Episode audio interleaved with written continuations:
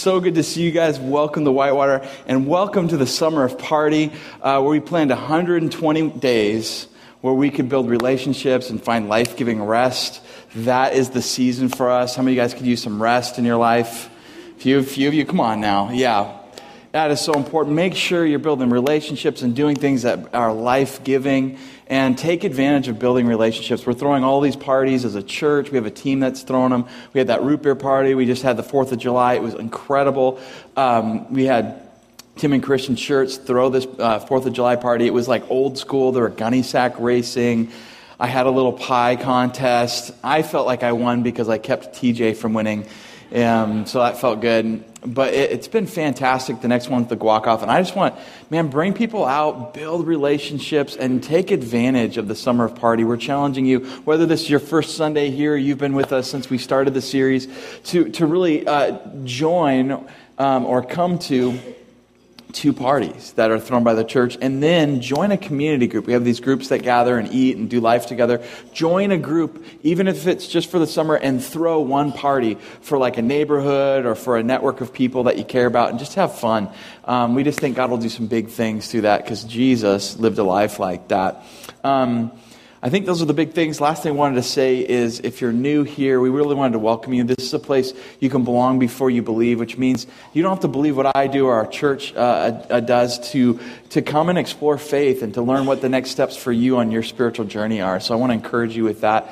And a really cool next step for you, just to know what we're about and get to know our heart, know my heart, is what's called Welcome to Whitewater. And that's going to be right after the, this, this service. I think it'll be around 1230 and we'll grab some food and and you'll get to meet me and some of the pastors. It's really fun. There's childcare, all that stuff. So I'd love to see you there. Uh, let me say a word of prayer and we'll jump in. Heavenly Father, would you just speak to us today, Lord? I know so often life gets so busy for us uh, here on earth, and we can get so busy and so anxious and so worried, and our priorities can get flipped upside down um, or just disappear altogether. We can get so distracted. We can get so disappointed. Father, would you speak to our hearts today, no matter who we are, no matter what soul it is in this building, Lord? You drew them here for a purpose.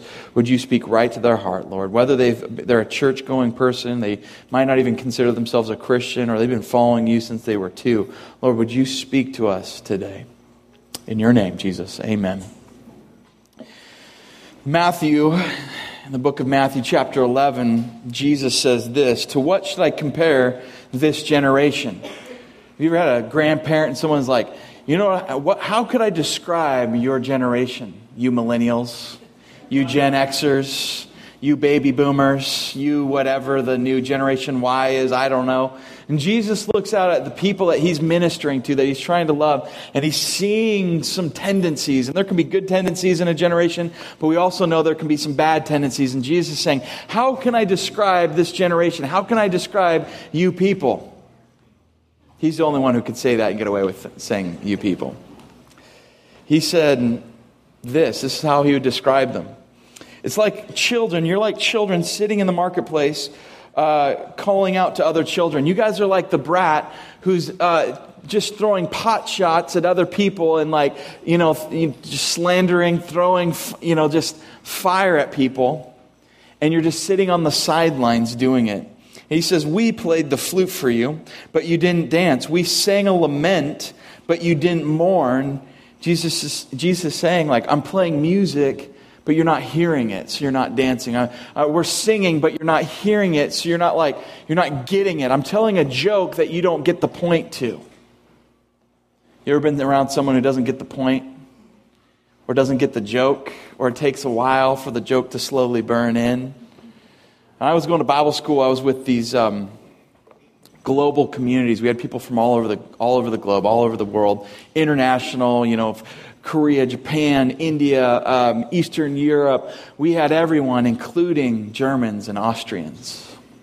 The Germans and Austrians were fun people. I built some great relationships with them. And in particular, there's one couple, they were Austrian. And Germans and Austrians, culturally, very similar.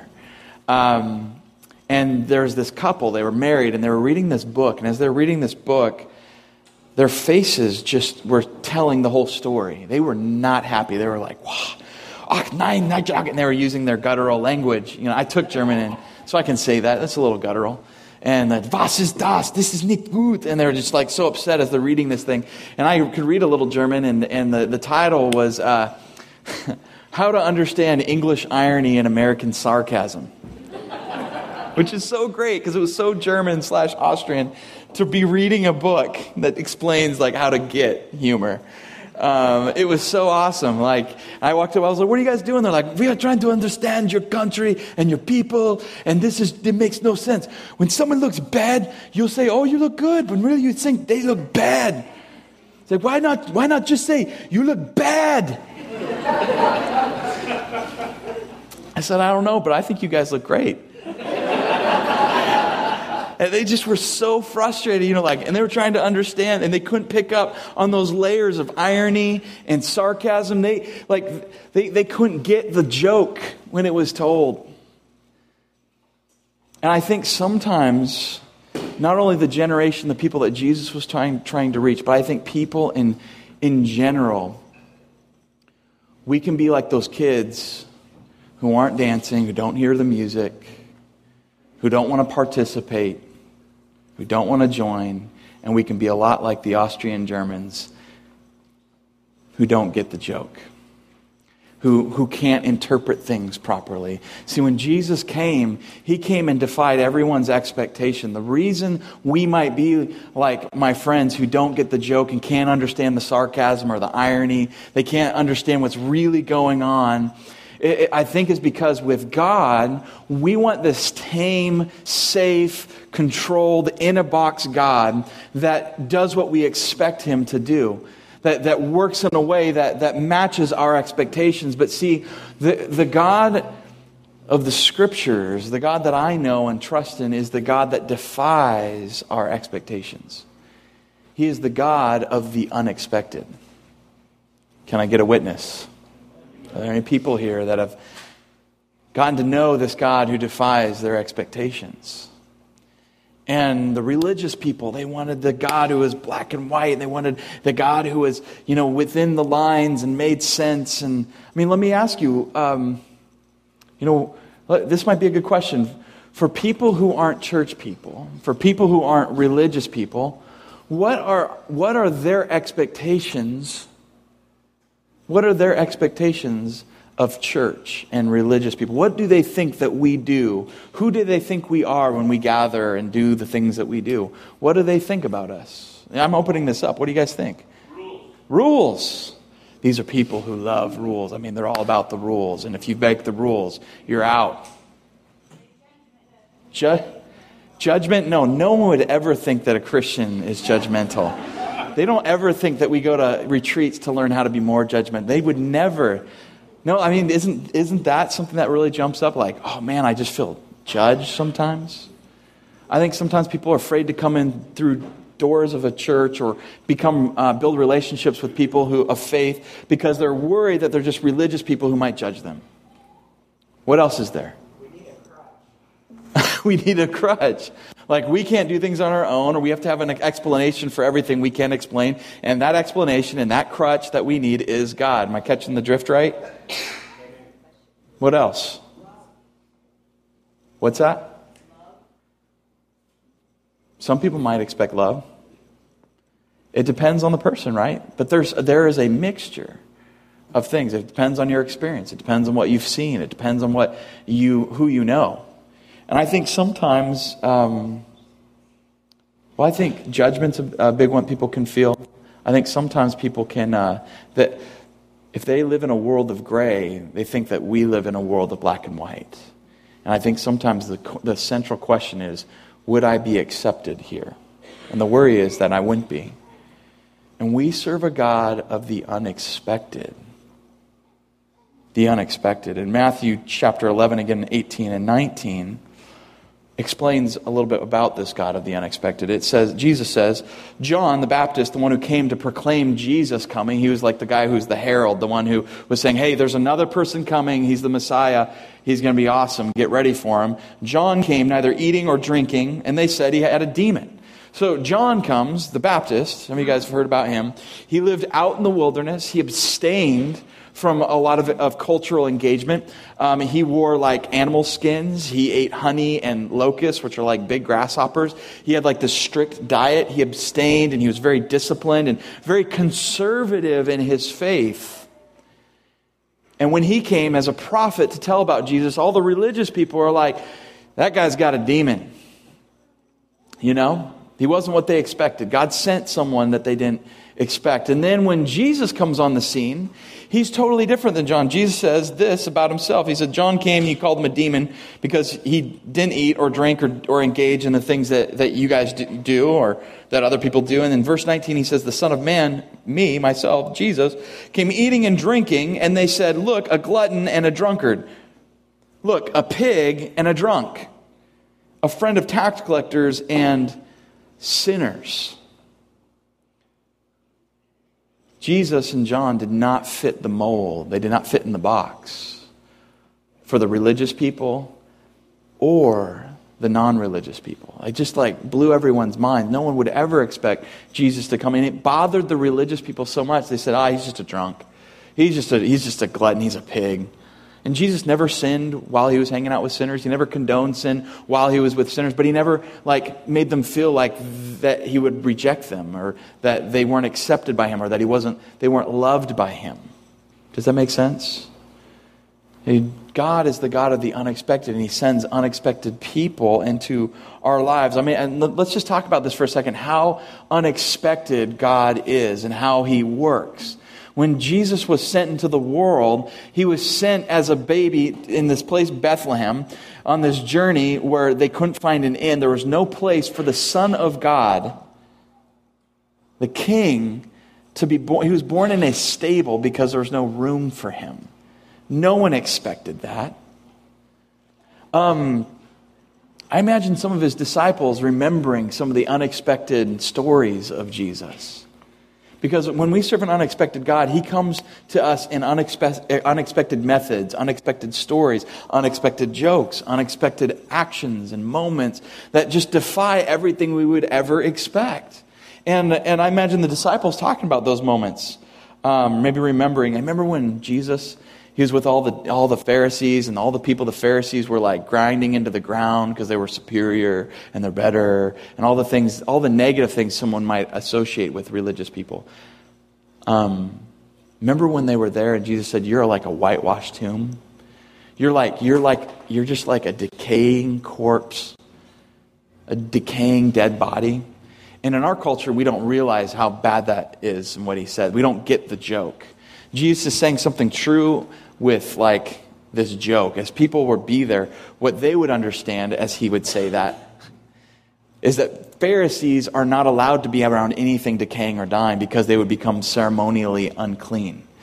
So, like, they couldn't be around something dead and decaying. They were always avoiding something dead and decaying because they were trying to be so righteous and so good. And, and Jesus is like, you guys are like whitewashed tombs. You look good on the outside, but you're decaying and gr- like disgusting inside. You're a dead body. You are defiled. You are, you are ceremonially unclean inside. And like all the people listening are like, oh, they get the joke. They get the joke. Jesus is saying, you, you want to look all perfect and clean, but your religion, your heart, your life is a decaying body. It's a corpse of a religion. that's, that's kind of harsh. But you get the joke if you understand it. Does that make sense? Disciples, remember, remember when James and John were really upset because there were some cities that rejected them and they didn't like Jesus? And they came to Jesus and said, Jesus, bring down hellfire on these people. Got any friends like that? You got some temperament like that? Bring down hellfire. Jesus. You know, and Jesus is like, you know, because he's so unexpected. You know, the, if you're super religious, you may be like, yeah, Jesus, bring down some hellfire. We need some more of that in this day and age. All these people doing what they want, getting away with what they want, no consequences. Bring some consequences. Bring down the hellfire. And Jesus just points at him. He's like, James John, he's like, look at the sons of thunder want me to blow something up again. You know, like sometimes we, like, he's being truthful but funny. Like you can see the disciples, remember that? James and John are like, yeah, we're the sons of thunder. I still want him to bring down the fire. Imagine his, he, like Jesus was so unexpected. Remember his actions, his disciples remembering maybe looking back on his life and saying, remember when he was supposed to come into Jerusalem and he was beginning, people were beginning to realize how incredible he was. And the Pharisees are realizing that this guy isn't just a joke, he's turning us into a joke. And we're losing power. And as he's coming toward Jerusalem, people are preparing for the king. They think he's going to like wipe the Romans out and he's going to bring power back to Israel and he's going to take it by force. And so they're ready for this king to come in and they're laying palm branches down and they're yelling, Hosanna for the king to come. And Jesus goes to his disciples, he's like, hey, um, do you go get like a little donkey for me? Like, I'm sure, okay. And if you know anything about the culture at this time, anybody who's coming in power would come like with someone carrying them.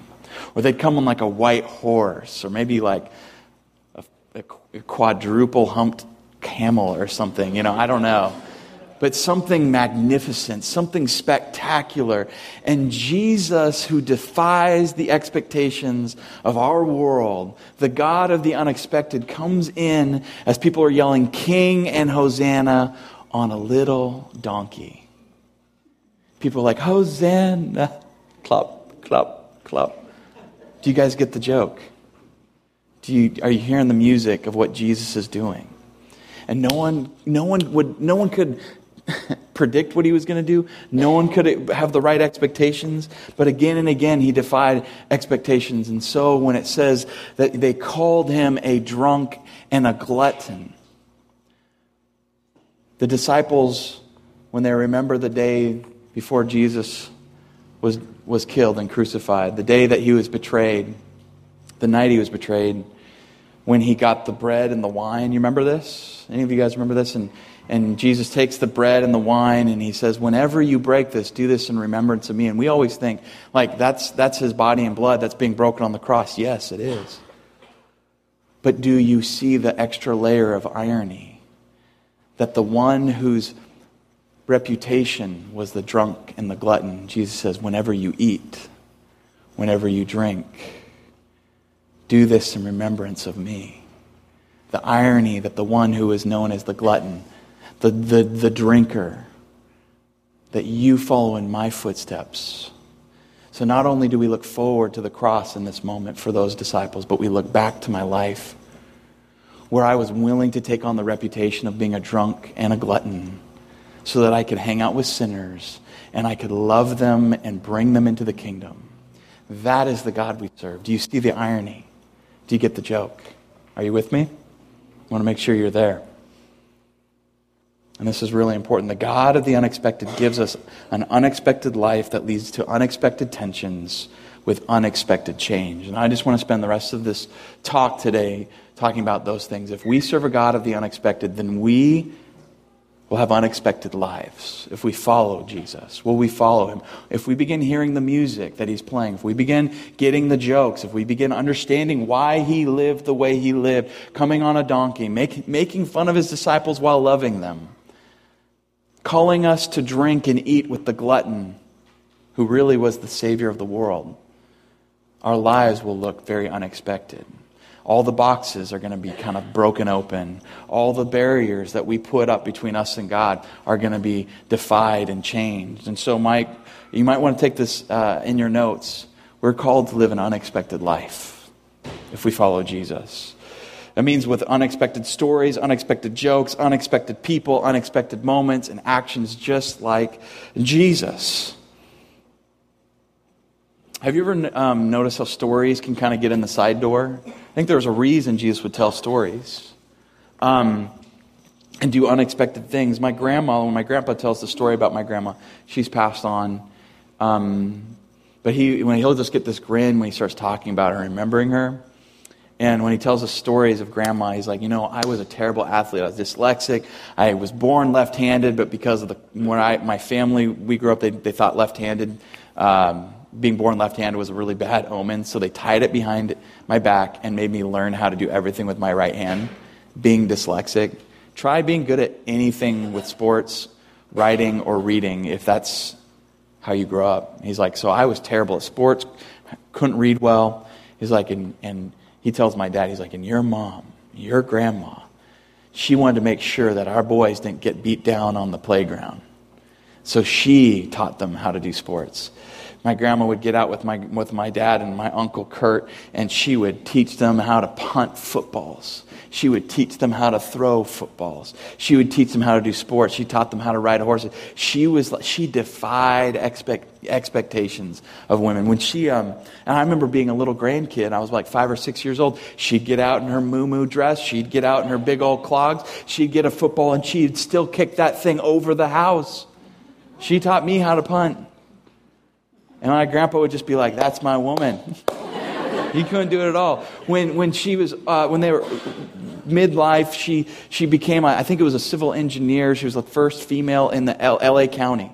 First female. I don't know if you guys, any of you guys have seen a Hidden Figures, where you, it's a story of how people break through like cultural barriers. And my grandma was one of those who broke through uh, kind of a gender barrier and was the first one. And, and she was putting my grandpa through school, and he's dyslexic, so she had to help him write his papers, help him do the reading, and help him get through that because that was a major disability in his life. So she was helping with that. And when they got pregnant with my dad, who was the first firstborn, um, when she got pregnant with my, my dad, there was like no great maternity plan or anything like that. And she knew she had to keep working to support my grandpa through school and to support them. And so what she did, this is probably terrible, too much information, but she didn't want them to like sideline her and not pay her. And so she just kept buying bigger and bigger brassieres and making sure they were stuffed full so that they couldn't tell that her belly was getting out too far. That's my grandma, you guys. Like this, this like there's this brilliant craziness to her. And and when my grandpa talks about her, he's telling these stories of grandma. And there's I could tell you so many funny stories like that. But he would tell you, and that, my wife, that woman, not only co authored the essays that I wrote, not only co authored, you know, the raising of our sons, but she co authored my life. You see, I could tell you the importance of relationships. I can tell you that you should love people, you should love your wife, and you should realize how impactful they are. But doesn't it change when I tell you the story of my grandma Novella and what she meant to my grandpa. Doesn't truth have a way of creeping in differently when we tell a story? Are you with me? We are then called to be storytellers. We are then called to be people of the unexpected. Lives that people don't get sometimes. Why does that person pray? Why is that person patient with this idiot? that person's an idiot. They don't deserve pay. Why are they? That makes no sense. We, we are called to live lives that do not make sense. Now, maybe some of you might try riding into your work on a donkey. People probably won't get that one. But we're supposed to live lives of the unexpected. Um, I was at a wedding one time, and there was a DJ that was there, and there, and he, I was talking with them before the actual ceremony and then after the ceremony. And he didn't know I was a pastor at first, then eventually he found out I was a pastor. Whenever they find out you're a pastor and they're a DJ, they're like, oh, I should watch my language and move to this area of the room. I did the wedding and it was incredible. It was over in Montana. It was like a wild, you know, group of rapscallions some of you guys know these guys. They go to this church. I love them. They're from Montana. All these Montanans are there, and the, the you know the beer tap is just flowing. And if you know anything about my story, like my family is no alcohol at all, so I had a lot of tension around that growing up. And remember my mom when people would bring like you know something over to, as a gift that was alcohol. It was like, have you ever seen someone kind of hold a rat by the tail and just kind of like, where does this go? Is you know that's kind of what I grew up with. So it was you know I I'm in this environment and I'm talking with this DJ and I go do the wedding. I come back and he's like, you know what? I'm normally weddings are boring and normally like it's just the pastor's kind of it's really weird. And he's like, but you seem kind of normal. I'm not saying I'm that normal, but maybe in contrast to someone he's met. But he goes, I've never heard it uh, the reason for a wedding described that way. It's like heaven meeting earth, and it's God's love for the church and God's love for people is displayed in the commitment of a man and woman that come together. And he's like, that was that's so cool. He's he's like, I, I do music. That's all I do, and I just try to bring I try to bring life to the party. When I start playing music, people, you know, it, it just brings life. And I said, you know what? Um, that's really all I do at a wedding. See, I might not be with the kind of music you play, but all I do is I try to like help people tune in to the music that God's playing, the music of the kingdom. And just like when you turn the music on, all these bodies start swaying in a really Montana kind of way, you know? It's Montana. I mean, there was lots of this going on. And, uh, and I'm not going to lie, I partook. And uh, don't tell my wife I was dancing. But uh, all I'm, as you turn on the music and people begin moving, that's all I do is help people hear the kingdom music of God's love and watch them start to move to it. Do you hear the music? Um, we have to live lives that defy people's expectations, friends. Do you live a life? this is Christians. Let me ask you this question Do you live a life where you are allowing God to break the mold? to break, like, open the box, to defy what you expect or what you think he should do? Are you allowing for him to do those things and sometimes not have to give you the explanation every moment of the way, that you have to wait for the punchline of the joke? Because you might be mid joke, you might be like mid song, you don't know when the crescendo is coming, you might not know when the punchline is going to hit you in the chest. And you're going to go, oh, I get it. Are you open to the God of the unexpected? And if you don't know Jesus and you got dragged here by someone and your wife or your friend or your girlfriend or the girl you wish was your girlfriend kind of brought you here,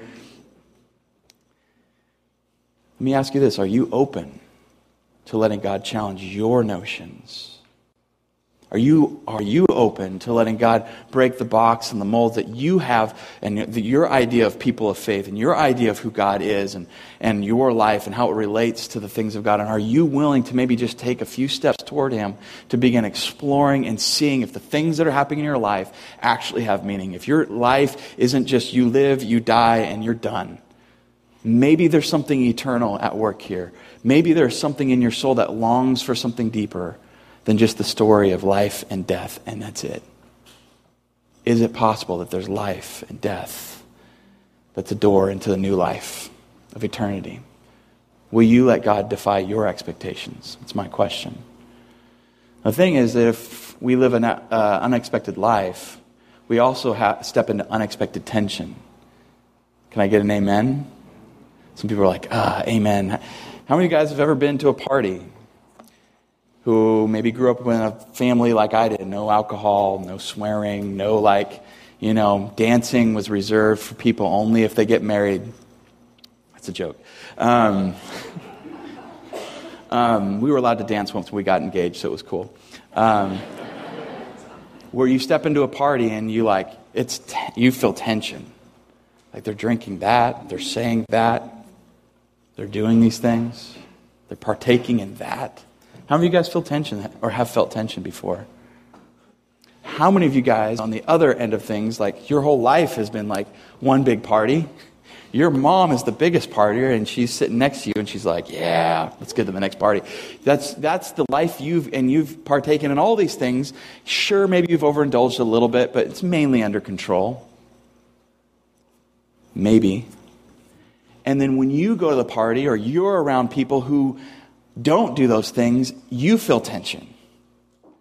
Because you feel like maybe they're, they're, judging me. They haven't said anything, but I know I'm living in a way that's different than they live. Maybe they're judging me, and you feel tension. How many of you guys have felt that before? Okay, here's the thing. When we follow God, the God of the unexpected, Jesus, the, the one who is the wise fool, who no one could understand, it seemed foolish, but it was wise and the wisdom of the world actually was really foolish. If you follow Jesus, you are going to follow him into unexpected ten- tension. And that tension is hard. And when we're in tension, we need wisdom. That's why when Jesus said, you know, like you called John a demon because he abstained from everything, didn't eat and drink, then I come eating and drinking, and you give this label and put this reputation on me that isn't fully true. You're calling me a, a drunk and a glutton, yet Jesus never sinned when, with sinners, and he never condoned sin with sinners, but he loved them and he was with them. He was present with them. Um, they, they noticed he was a sinner or a friend of sinners.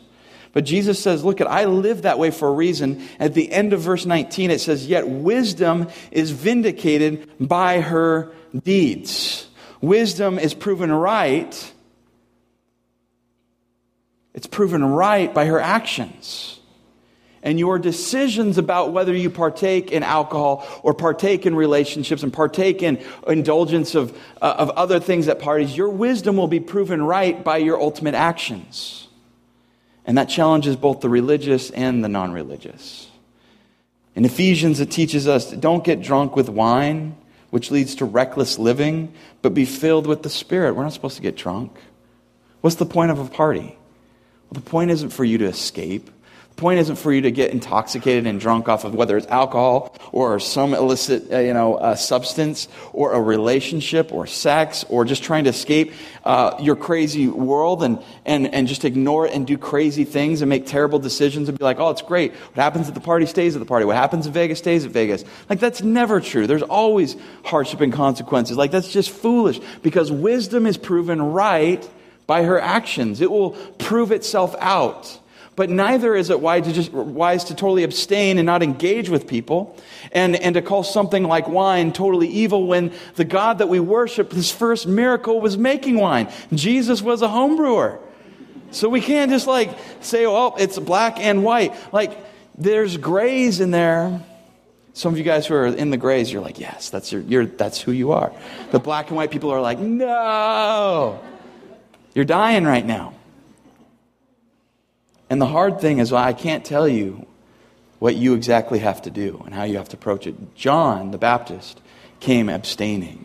And there is a place for people in seasons of their life or with their weaknesses in their own life that are different than others where you might need to abstain for a season or maybe your whole lifetime. Maybe you need to abstain from alcohol. Not call it evil, but for you, it's not good. Being around the party life because you just got out of that is not good because it's bringing up flashbacks or it's bringing you back into that lifestyle and you need to you need to abstain for a season or maybe for a long time. Does that make sense? There are some people who need to like instead of restricting the boundaries, you you're being called to push them out. Because wisdom is proven right by our actions. If you're not engaging with people, meeting where they're at, and you're not stepping into the unexpected with Jesus, maybe you're not friends with sinners, you're judging sinners. And Jesus might be calling you to do the unexpected and expand your boundaries. Are you with me? This is challenging stuff. Well, which is which? Which is right? If you don't know, that's a little scary. If you don't have that wisdom, you need to learn it. If you don't know, you need to be okay. If you're really religious, you're used to the black and white, uptight, and you're like, that's my background, that's my personality. That's okay. But you need to be able to move with Jesus and learn. You might make some choices and that sometimes it's not always clear, but learn from them. You need to have friends and mentors. If you struggle knowing what's wise for you and you don't have friends and mentors in your life and community in your life that can speak love and truth and say, that was terrible, don't do that anymore. You need those people. Because wisdom is where black meets white. It's in, like, it's in the gray. It's like where there's tension. We are called into tension. Why do we hang out with sinners? Why do we have a summer of party? It's not for you. Don't make the mistake of thinking this is about me. The summer of party, the life of the unexpected, the life of following Christ, where we never thought we would go, is a life that's not about you, it's not about me, it's about others. Amen? Here's the last thing we're called to a life of unexpected change. Unexpected change. In this day and age, I hear in Christian circles a lot of like uh, this word we're a gospel centered church or we're a gospel centered person. I'm a gospel this, I'm a gospel that. I mean, I mean, they're like, I'm waiting for them to start selling Christian tools like the gospel wrench and the gospel. And sometimes, I mean, I, that's a great word, and it's a, it's a Greek word. It's not a, shouldn't be an idol that you worship this word. It means good news in Greek. Gospel is good news in Greek.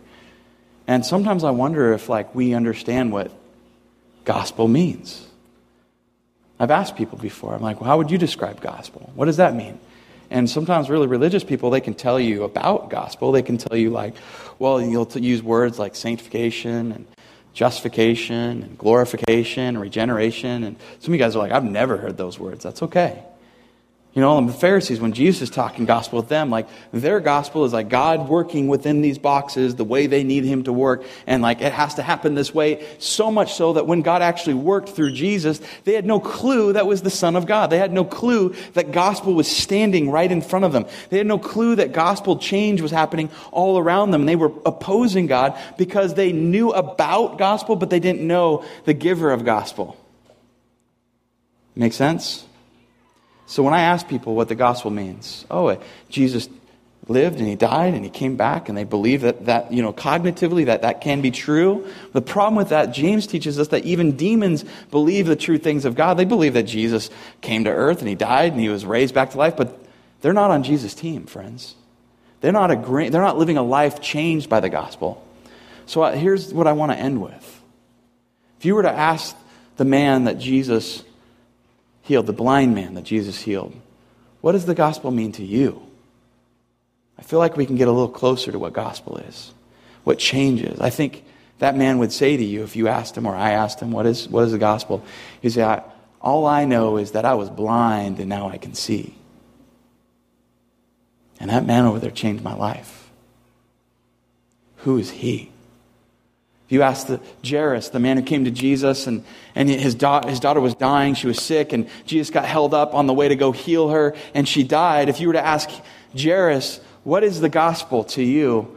I, I, I imagine, I don't think he would start talking about regeneration, sanctification. I, I think what he would say to you is, My daughter was dead, and Jesus came and raised her from the dead and gave her new life. That's what the gospel is to me. I think if you asked person after person who encountered Jesus and the people of Jesus and the real church that was moving by his spirit time and again. Like I was a wreck. I was messed up, just swimming in guilt and swimming in sin. And Jesus forgave me. That's the gospel to me. Over and over and over. And that's why Paul says the gospel is the power of God for salvation for anyone and when God asks us, you know what, or anybody asks you, what's gospel? Share your story of change. That somehow the unexpected God who gives us an unexpected life and sends us into all this unexpected tension is somehow changing us, healing us, forgiving us, giving us new freedom so that we follow him into tension. So, friends, where are you following Jesus into the unexpected? Where are you letting him change your life? Where are you letting him defy all expectation? Through people, through stories, through jokes, through music that he's playing. Music of the kingdom. We're going to jump into communion. Not just to remember Jesus' death on the cross, which we needed for our forgiveness and our salvation, but to also remember that when he said, When I break this bread, whenever you break this bread and eat it, whenever you drink wine, remember that you're following the drunk and the glutton into places where the, he can seek and save those who are lost, where he can heal those who are sick. That's why Jesus came. And so as we take communion, this is for you who have maybe de- decided to trust Jesus today. It's for you who has been following Jesus since you were, you can't even remember. If you don't know Jesus yet, you haven't trusted him yet, this is something you can look forward to when you do. But this is a celebration of the ones who have followed the, the joke teller, the storyteller, the one who played the kingdom music, and only a few could hear it. Only a few got the punchline, but their lives were changed as a result. I'm inviting you to the table. I'm asking you, do you hear the music? Are you going to move to it? Are you going to change your life around it? After communion, to any and to all, anyone, whether you're a Christian, non Christian, somewhere in between, I'm going to be praying for anybody in the back if you have something going on in your life. ask that God would move, that He would do the unexpected. Maybe some of you guys are in the middle of the joke and you're like, I'm tired of waiting for the punchline. I'm going to be praying for anybody who needs prayer. The book of James teaches us when we confess to one another, when we pray for one another, we are healed. So take communion and come receive prayer.